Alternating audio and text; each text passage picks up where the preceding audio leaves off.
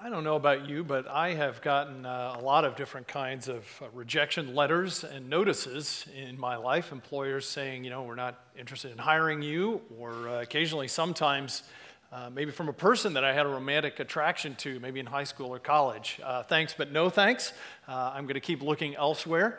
I wonder if any of you have ever gotten a rejection letter from your insurance company.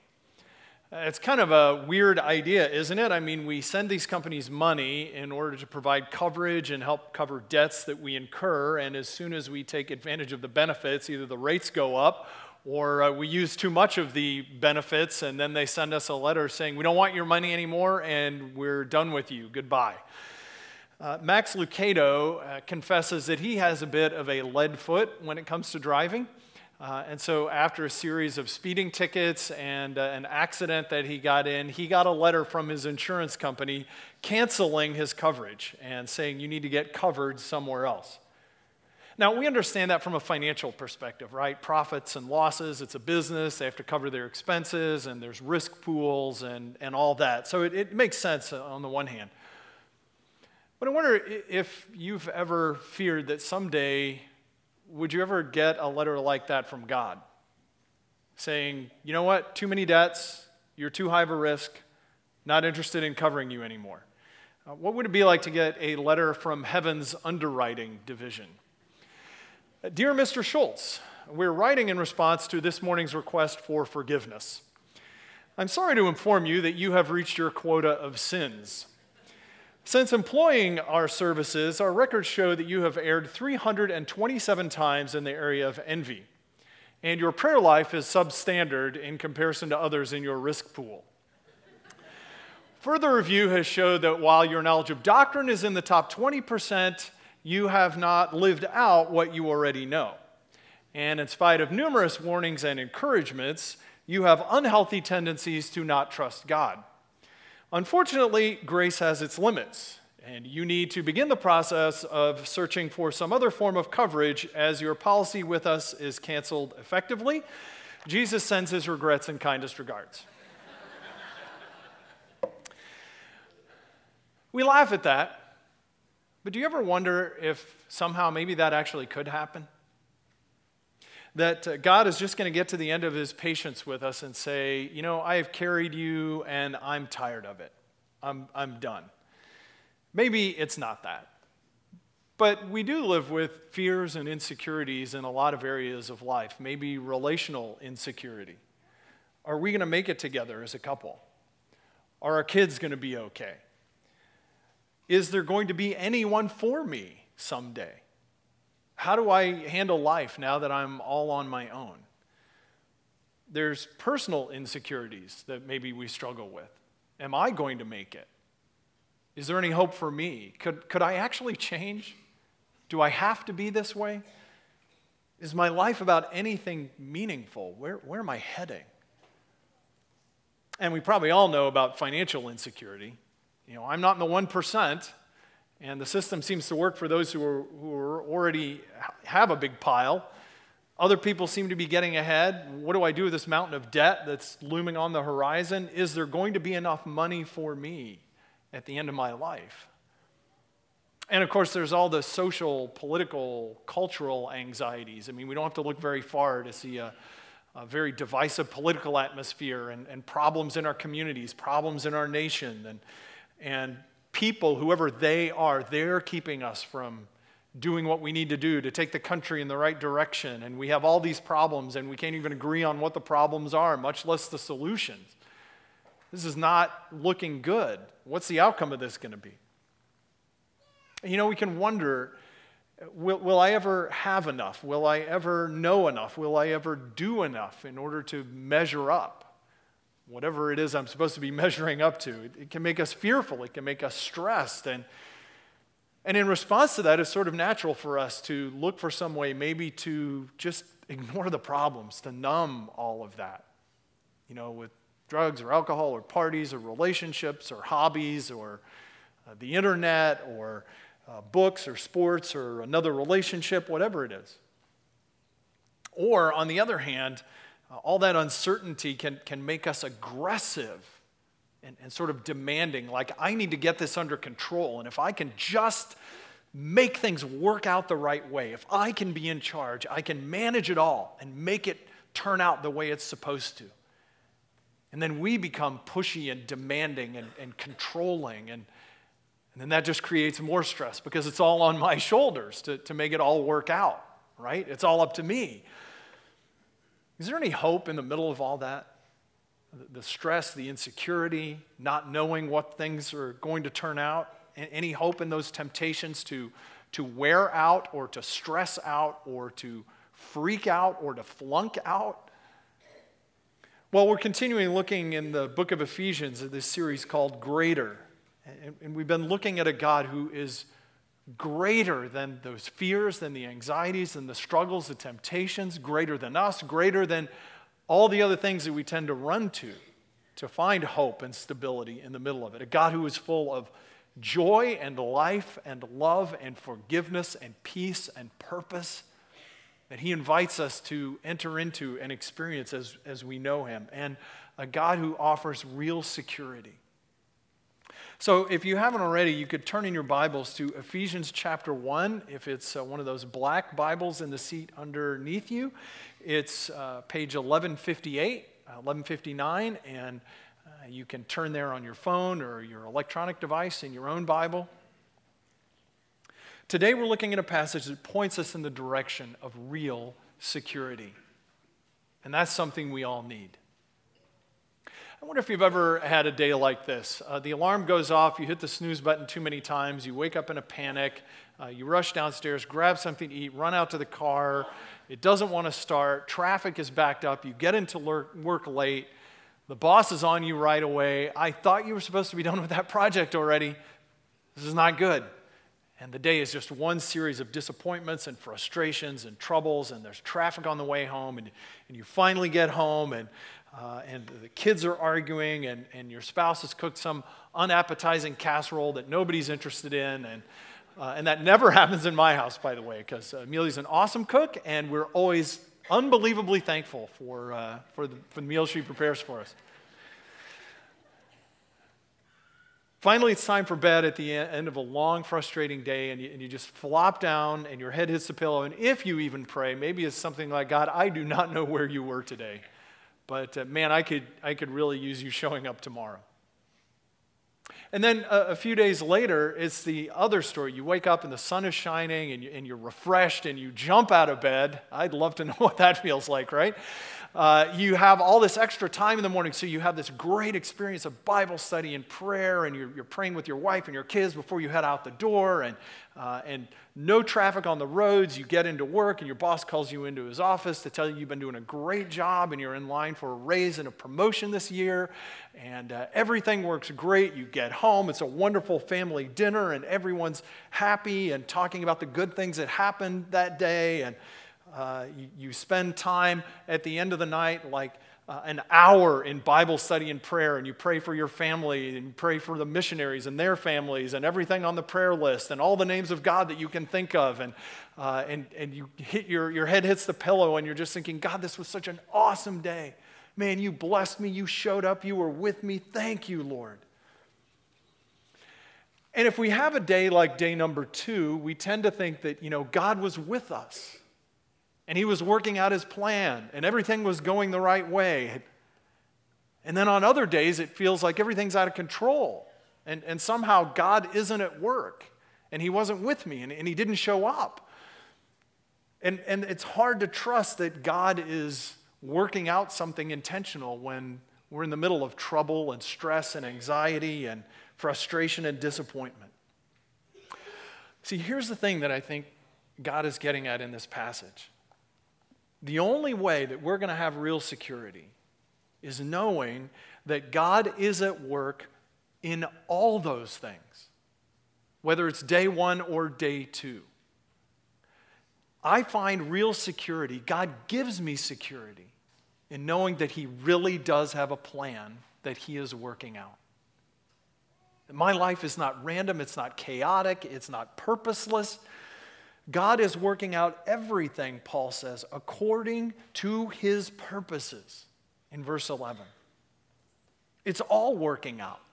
Because, see, the temptation is when, when life is going great and everything's working out the way I think it should, then I'm able to believe, oh, well, of course God's in control. And of course He knows what He's doing. But then when I have one of those terrible, no good, horrible, rotten days, things are frustrating, and, and our temptation is to feel, well, God is absent. He's off somewhere else. He's not working out his plan, or maybe his plan is bad, or maybe somebody else has grabbed control of the steering wheel and, and is taking my life in a direction that, that isn't good, and, and God's not involved. And what that's saying is, see, is I'm tempted to have security when I feel like things are going the way I want them to go. And my security is about my plans. But I can never have security based in my plans and my goals and, and the direction I think life should go. Because when it doesn't work out that way, I end up fearful and stressed and anxious. Look at what Paul says in verse 11. We have been predestined according to the purpose of Him who works all things. All things. According to the counsel of His will. We know a God in Jesus Christ who has been at work from before this world ever even came into existence, and who will be at work all the way until this earth dissolves like snow. And that He had a plan and a purpose for us in the middle of that that is being worked out in the reality of my everyday life, in all the crazy details. You see, it, it, we have to know that I cannot have security and confidence in our plans, in our goals, in our desires. Because Amelia married me thinking that she was getting a guy who was on this great career track with good prospects in the corporate world. And that our life was going to be about big salaries and new cars and dinners in nice restaurants and vacations in exotic places. And, and it has not exactly worked out that way. Now, God has been good in the middle of all of it. We have no complaints. But it has definitely not looked like we thought it was going to be when we got married. And maybe life has not worked out the way you'd planned either. Maybe it's been a, a traumatic accident or a discouraging health diagnosis or, or a job that's frustrating or really significant health problems or unemployment or loneliness failure, even. See, when we are tempted to wonder what is God doing or if he's doing anything, is there even a plan? This is what God wants to remind us of. He is working out all things according to his purposes. And the hard part is we don't know what his purposes are, and sometimes we don't like his purposes. But I can only have security in knowing and trusting that there is a plan that God is working out. And that's tough when we're in the middle of just the reality of our everyday lives and, and we don't know what the plan is and the things that are happening we don't like. I mean, we go to work day after day, and for all of us, there are parts of our jobs, of course, that we don't like, we don't find particularly rewarding, and, and then even the parts that maybe we do like, there's just the routine of it, right? Day after day after day, it's, you know, getting the spreadsheet to balance and filling out the reports and just doing the same stuff that has to be done. Or sometimes at home, you know, you come home maybe to an empty house and you feel like, where's that person for me to share my life with, God? Or maybe on the other end, you come home to a house full of all kinds of noise and chaos and dirty diapers and toys everywhere and kids that need to be fed and changed and bathed, or, or maybe you're caring for adult parents who need to be fed and bathed and changed. And, and wh- how is this part of some grand eternal plan? It just seems like it's life, it's just stuff. And God wants us to understand that, that life is not this just pointless routine of work and struggle over and over again. There actually is a purpose that God has for our lives. And I ultimately find security when I know that I am living for God's purposes.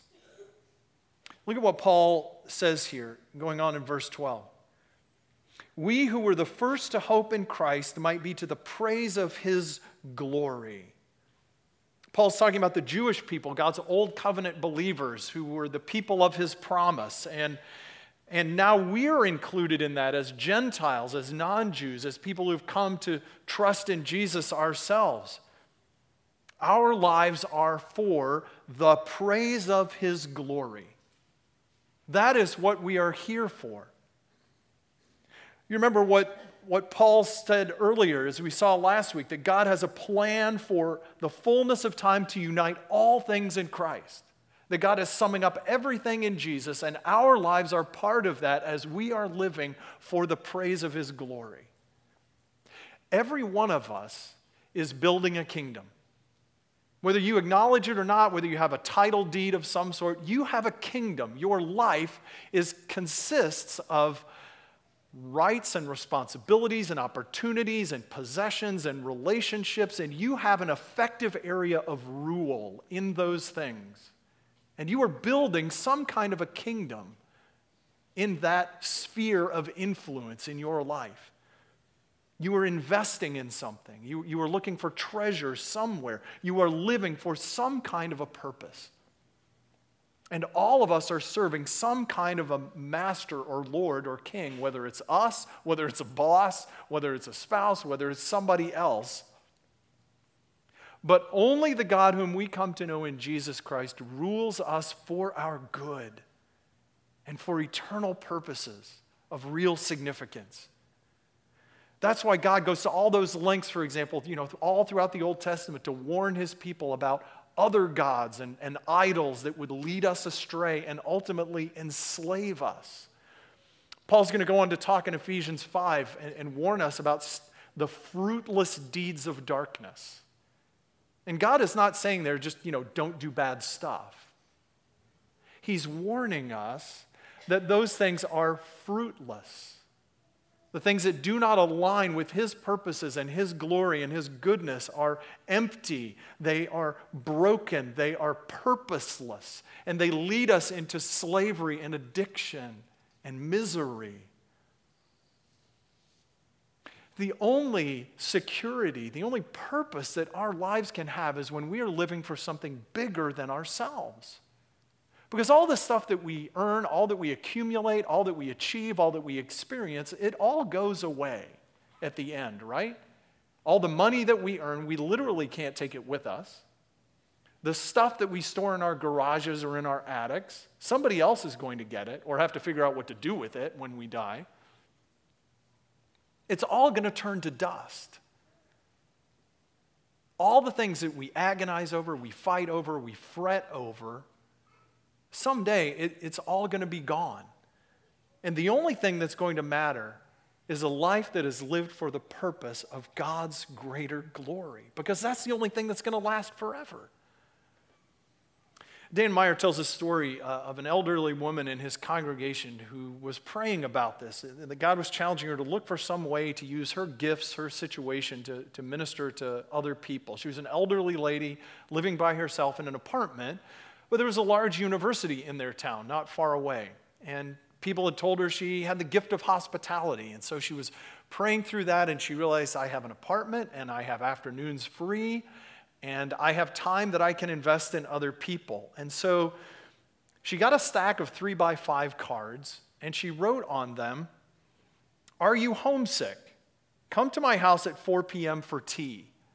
And she wrote her name and address and phone number on it and started posting them up around campus. And, and it was a slow start at first, but, but eventually there started this whole stream of students coming to her apartment for a friendly face and a word of encouragement and, and something to eat. And when that woman died 10 years later, there were 80 honorary pallbearers at her service who were all college students who had found a friendly face and a cup of tea and a word of encouragement and good news about a God who loves them and has a purpose for their lives. This is a woman who simply said, Here I am, here's what I have, I want to use it for you, Jesus. Uh, at our church in St. Louis, our associate pastor and his wife uh, live in the parsonage right next to the church, and uh, they have a house, and uh, at that time, three little kids, and, and that got uh, Casey, the wife, to thinking, well, here's what we have, and here's our neighborhood, and, and there have to be other young moms in our neighborhood who could use encouragement and connection. And I have a backyard and a home, and so she just opened it up to start kind of a mom's play group. And we'll throw the kids out in the backyard and sort of keep an eye on them. And, and we'll have a cup of coffee and just connect. And, and it's become this ongoing ministry that, that's now reaching dozens of families and who knows how many dozens of kids to encourage moms that their lives have purpose that what they're doing matters and that god is with them in the middle of it and, and one of our elders at our church started thinking, you know, there's this barber that I go to about every four or five weeks to get my hair cut, and I, I don't know anything about him. I don't know what he believes, I don't know what's going on in his life. But here I am every four or five weeks in this guy's chair for 45 minutes. What if I use that as an opportunity to get to know him, to be good news and to share good news in his life? See, our lives have meaning and purpose in all the routines and all the errands and all the stuff that just happens over and over again when we can live for God's purpose, to be for the praise of His glory. What would that look like for you? What would that look like in, in your neighborhood, in your community, in, in your work? That you are going into those places to be for the praise of God's glory. And all of us could probably tell stories of saying, you know, I tried that and, uh, and it did not work. My neighbor didn't appreciate it, nobody responded. Uh, I, I, took a risk and things did not turn out the right way.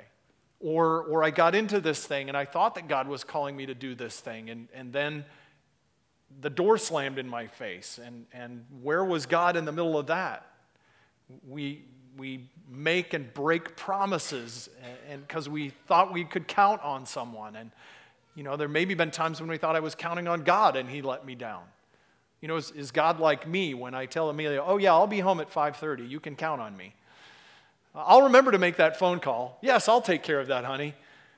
And, and then have to go back an hour or a day later and say oh i forgot to do that. You know we've all been on the receiving end of other promises, sometimes that are more significant, that got broken. I'll be there for you. Or till death do us part. Or elect me and I'll get in office and solve all the problems. Which is funny if you think about it because every politician says that, and we keep going back and electing them thinking this is the one that we can trust to do it, right? It's been that way as long as I've been voting. We live in a world of broken promises and scandal, and manipulation, and mistrust. Is there anyone that I can really count on?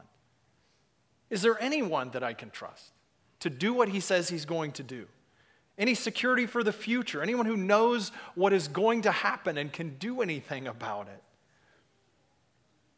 And I think many of us as Christians, it's easy for us at times to even wrestle with questions about our own faith. What if Christianity is just a nice story that I've chosen to believe? Did Jesus really rise from the dead? Is there anything after death? What, what if I'm wasting my life for something that's not even true? And then we wrestle with doubts about ourselves too. Like, what if I do go too far? What if God does give up on me? Will he get to a point where he says, you know, enough? I, I could forgive that, but that, this thing, no. I, man, I thought I could count on you, and you really let me down. So here's, here's what God wants us to understand God never says, I was counting on you. Man, I, I really, I was really banking on you coming through for me. I thought you would be different. God has never been counting on us. He's counting on himself. He is the one that our security is grounded in. That's the security that we have in the gospel. You see, my security cannot be in me doing a good enough job, in me being a good enough person, in me performing up to a certain standard, in knowing enough or having enough or achieving enough. Because God does not put confidence in us, do He works through us. That's the amazing thing, right? These unfaithful, half hearted, semi committed followers. And God chooses to work through those things. Our efforts do matter. What we does, what we do makes a difference. He uses us to accomplish his will, but it's his power. The outcomes are on his shoulders. It, it means, yes, we work hard, we cooperate with the Spirit who lives in us, but the pressure's off. Because I don't have to have security in other people's purposes or performance or faithfulness. Because God gives me security ultimately trusting not in my promises, but in His promises in his character. Look, look at what Paul writes again here. We have obtained an inheritance. Did, did you notice that Paul writes this as though it's already done? We have obtained an inheritance. Having been predestined according to him who works all things according to his purposes, when we heard the word of truth and believed in him, you were sealed sealed with the promised Holy Spirit, who is the guarantee of our inheritance until we acquire possession of it to the praise of his glory. When Princess Diana died in 1997, she left a pretty sizable estate for her boys, William and Harry, uh, something like $20 million. And then, with uh, investments and interest, by the time they got to their 20s, it was upwards of something like $30 million. But Diana had written her will in such a way that the boys could not inherit that estate until they turned 30 years old. And in 2012, when uh, William turned 30, he inherited his portion of the estate. And a few years after that, Harry turned 30 and he inherited the estate. The estate was theirs, it was promised to them, it was managed for them, it was in their names, set aside for them but they did not take possession of it until the time established by the one who made the will. There was nothing that they could do to disinherit themselves, even all the stupid things that they did in their 20s that didn't disinherit them, but they didn't inherit until the time that was determined by the one who chose them. There was nothing they could do to be unchosen out of that inheritance. And that's a picture of what Paul is saying here as children of God that we have an inheritance, and it's based on Jesus' promise and Jesus' determination, not on our faithfulness, not on our living up to the standard, not on our avoiding doing stupid things. And God has taken a seal, like one of those wax seals that you would use in olden days, and stamped us with the Holy Spirit who comes to live in us, guaranteeing the inheritance until the time when God brings it all to fulfillment. And that Holy Spirit, the third person of God who comes to live in us, now helps us live and do according to what we will inherit one day. He lives to produce Jesus' life in us. And what that means is because the inheritance is secure, I can be free now. The pressure's off. It's not up to me. So now the stress is gone. I can unclench my hand, and, and that frees me to, to do daring, dramatic, faith filled things for God because there's nothing I can do that will ultimately result in me failing. Now, I know there's all kinds of other warnings and encouragements and exhortations to work out our salvation with fear and trembling. Absolutely. But it's God who lives in us to will and to act according to his good pleasure. And when I have that confidence, now I live beyond this fear that, you know, if I do something crazy ridiculous, God's not going to say, man, what you did was really stupid there. I can't believe that. I thought you were my kid. You thought I was calling you to do that. You misheard me, so I'm done with you and I can't use you anymore. Or it gives us the confidence now to know that because that's never going to happen, now I can step out in faith and, and be willing to take a trip to Ukraine or go into a dangerous part of the city or, or have that conversation with that person at school or at work. What difference would it make if we lived with an unshakable confidence that our future is secure in Jesus' hands and that there's nothing that I can do that is going to disinherit me, that is going to ultimately result in failure or ruin or God's rejection of me? if I live with a security that is greater than all of that, that I cannot ultimately lose, what would that do for how I live my life for the praise of His glory? Pastor Mark Buchanan, uh, writing on this, says the heart of the Bible's message is the shocking, improbable, astonishing, breathtaking good news that I am the one that Jesus loves. I am the tax collector whose house Jesus enters to, to break free the grip of greed and bring salvation. I am the leper that Jesus cleanses and who is drawn to worship him. I, am the complaining invalid whom Jesus says, Get up, take your mat, and walk. I'm the prodigal who has taken the Father's good things and run off to a far country, and then in brokenness and repentance to come back to Him, only to find the Father is already running to greet me and throw His arms around me and say, My Son, whom I love. And I'm also the self righteous older brother standing out in the field, critical of those prodigals and how dare they come home after what they've done, whom the Father says, My son, I love you, and everything that I have is yours. I'm Lazarus, the one who's been raised from the dead, and whom Jesus invites to, to sit down and have a banquet with. I am not worthy. I'm not worthy of any of it, but God makes me worthy in Christ. And He uses me for the praise of His glory. Jesus makes me His own. He loves me without condition. He forgives me freely. He writes His name on me. He fills me with His Holy Spirit. He goes ahead to prepare a place for me, and He tells me that I am secure in Him. I am the one that Jesus loves without fail, all the way to the end, and so are you. This is the life, this is the source of security and, and of everything that we do. Knowing that I am the one that Jesus loves because life and ministry and joy flow out of that. I'm secure because God has a plan that He is working out in the middle of everything that I'm going through. That God guarantees you will receive everything that He has promised. You are secure. So, what will you do with that?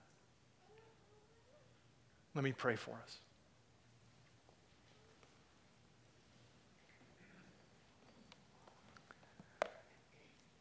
Father, thank you that your grace is so big and deep and wide and, and that gives us a security that addresses all of our fears and worries and insecurities and doubts and covers all of our failures. And God, we, we acknowledge that your grace is not an excuse to, to sin, to presume on your love, but you want your grace to free us secure us so that we could live for the praise of the glory of Christ.